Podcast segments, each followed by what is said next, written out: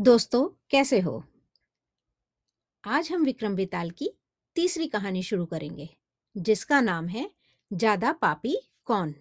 तो चलिए, कहानी कुछ इस प्रकार है।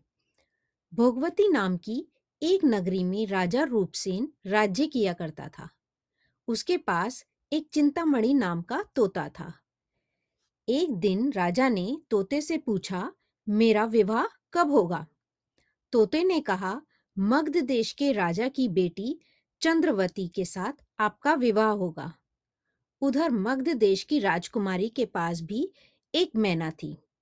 उसने भी अपनी मैना से पूछा कि, मेरा विवाह किसके साथ होगा? तो उसने जवाब दिया कि भोगवती नगर के राजा रूपसेन से आपका विवाह होगा। फिर कुछ समय बाद राजकुमारी चंद्रावती और रूपसेन का विवाह हो गया। इसके बाद राजा ने तोता और मैना का विवाह भी करवा दिया और उन्हें एक पिंजरे में रख दिया। एक दिन तोता, मैना दोनों पिंजरे में लड़ रहे थे। मैना ने कहा, आदमी बड़ा पापी और अधर्मी होता है। तो तोता बोला, स्त्रियाँ झूठी, लालची और हत्यारी होती हैं।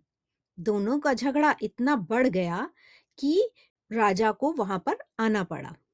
जब राजा ने यह सुना तो उसने दोनों से पूछा, क्या बात है?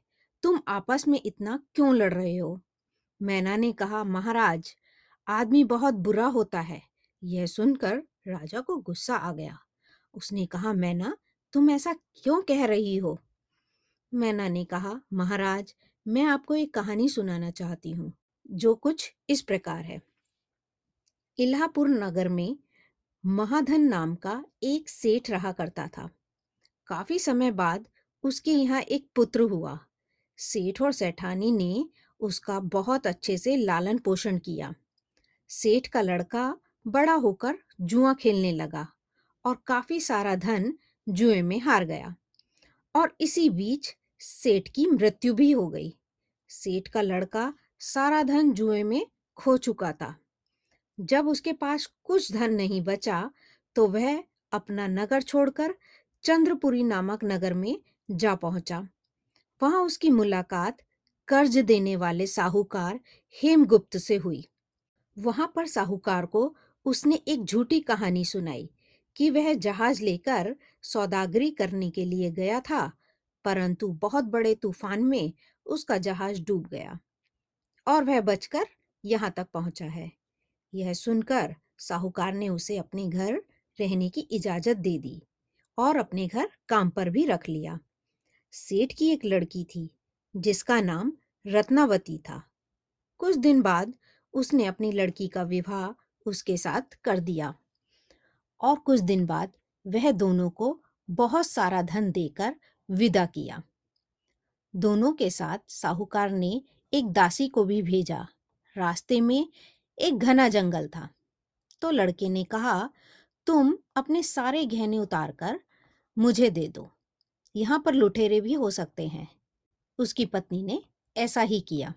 गहने उतारते ही उसने दासी को मारकर कुएँ में फेंक दिया और पत्नी को भी कुएँ में धक्का दे दिया। एक आदमी वहाँ से गुजर रहा था कि उसे किसी के रोने की आवाज़ सुनाई दी। तो देखा कुएँ में से एक आवाज़ आ रही है। उसने स्त्री को कुएँ में से निकाला और उसके घर पहुँचा दिया। स्त्री ने घर पहुंचकर अपने पिता से कहा कि लुटेरों ने मेरे सारे गहने छीन लिए और दासी को मारकर मुझे भी कुएँ में धकेल दिया।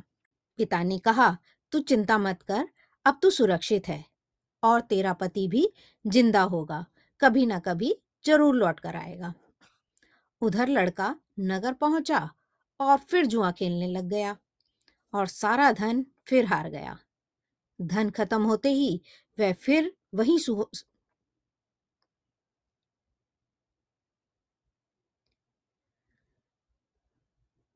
धन खत्म होते ही वह फिर वहीं साहूकार के घर पहुँचा। वहाँ पहुंचकर वह अपनी पत्नी से मिला। उसकी पत्नी उसे देखकर खुश हो गई और उसने अपने पति से कहा कि जो भी उस दिन हुआ था, वह सब उसने अपने पिता को नहीं बताया है। और लड़की ने जो अपने पिता को कहा वो सारी बातें अपने पति को बता दी। सेठ अपने दामाद को देखकर बहुत खुश हुआ और अच्छे से घर में रखा। एक जब साहूकार के लड़के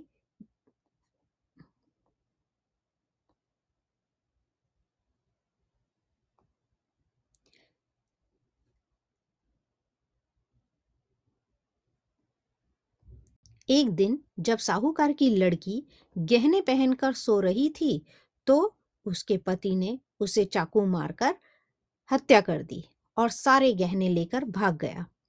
यह कहानी बताने के बाद मैना बोली, महाराज, यह सब मैंने अपनी आँखों से देखा है, इसलिए ही मैं आदमियों को पापी कहती हूँ। मैना की कहानी के बाद राजा ने तोते से पूछा, अब तुम बताओ कि तुम स्त्रियों को बुरा क्यों कहते हो? तब तोते ने भी कहानी सुनानी शुरू की। तो कहानी कुछ इस प्रकार थी। कंचन नगर में सागर दत्त नाम का एक सेठ रहता था। उसकी श्रीदत्त नाम का एक लड़का था, जिसकी शादी पास के ही नगर श्री विजयपुर के सेठ सोमदत्त की बेटी से हुई थी, जिसका नाम जयश्री था। शादी के बाद श्रीदत्त व्यापार के लिए परदेश गया और बारह वर्ष तक वहीं रहा और जयश्री उसके लौटने का इंतज़ार करती रही। एक दिन वह अपनी छत पर खड़ी थी। कि एक आदमी उसे दिखाई दिया। वह उस पर मोहित हो गई और उसे अपनी सहेली के घर बुलाया और उसे बताया कि वह उसे पसंद करने लगी है और अब दोनों रोज उस सहेली के घर मिलने लग गए। ऐसा होते होते कुछ महीने बीत गए। इस बीच एक दिन उसका पति श्रीदत्त परदेश से लौटकर आता है। अब जयश्री बहुत दुखी थी कि अब वह क्या करे। यात्रा के बाद उसका पति बहुत थका हुआ था। तो वह रात को जल्दी सो गया। मौका देखते ही उसकी पत्नी जयश्री उस आदमी से मिलने अपनी सहेली के घर चली जाती है। रात को उसे बाहर जाता देख एक चोर उसका पीछा करता है। तो देखता है कि वह किसी के घर में चली गई। पर अफसोस, जिस युवक से वह मिल रही थी, उस युवक को सांप के काटने की वजह से वहाँ मरा हुआ पाती है। जैसे ही जयश्री उसे देखती है, उसे लगता है कि वह सो रहा है। वहीं एक पीपल का पेड़ था, जिस पर बैठा एक भूत यह सब देख रहा था। वह भूत उस युवक के शरीर में घुसता है और महिला की नाक काटकर वापस पेड़ पर लटक जाता है। रोते हुए वह सहेली के पास पहुँची और उसे सारी बात बताई। सहेली ने कहा कि तुम अपने पति के पास जाओ और वहीं बैठकर रोने लगो। कोई पूछे तो कहना, पति ने नाक काट ली है। तो जयश्री ने ऐसा ही किया। उसका रोना सुनकर लोग इकट्ठा हो गए। तो श्रीदत्त जाग उठा और उसे सारा हाल मालूम हुआ। तो वह बड़ा दुखी हुआ। लड़की के बाप ने कोतवाल को खबर दे दी और कोतवाल उन सबको राजा के पास ले गया। लड़की की हालत देखकर राजा को बड़ा गुस्सा आया। उसने कहा, इस आदमी को सूली पर लटका दो। अब उस सभा में वह चोर भी मौजूद था।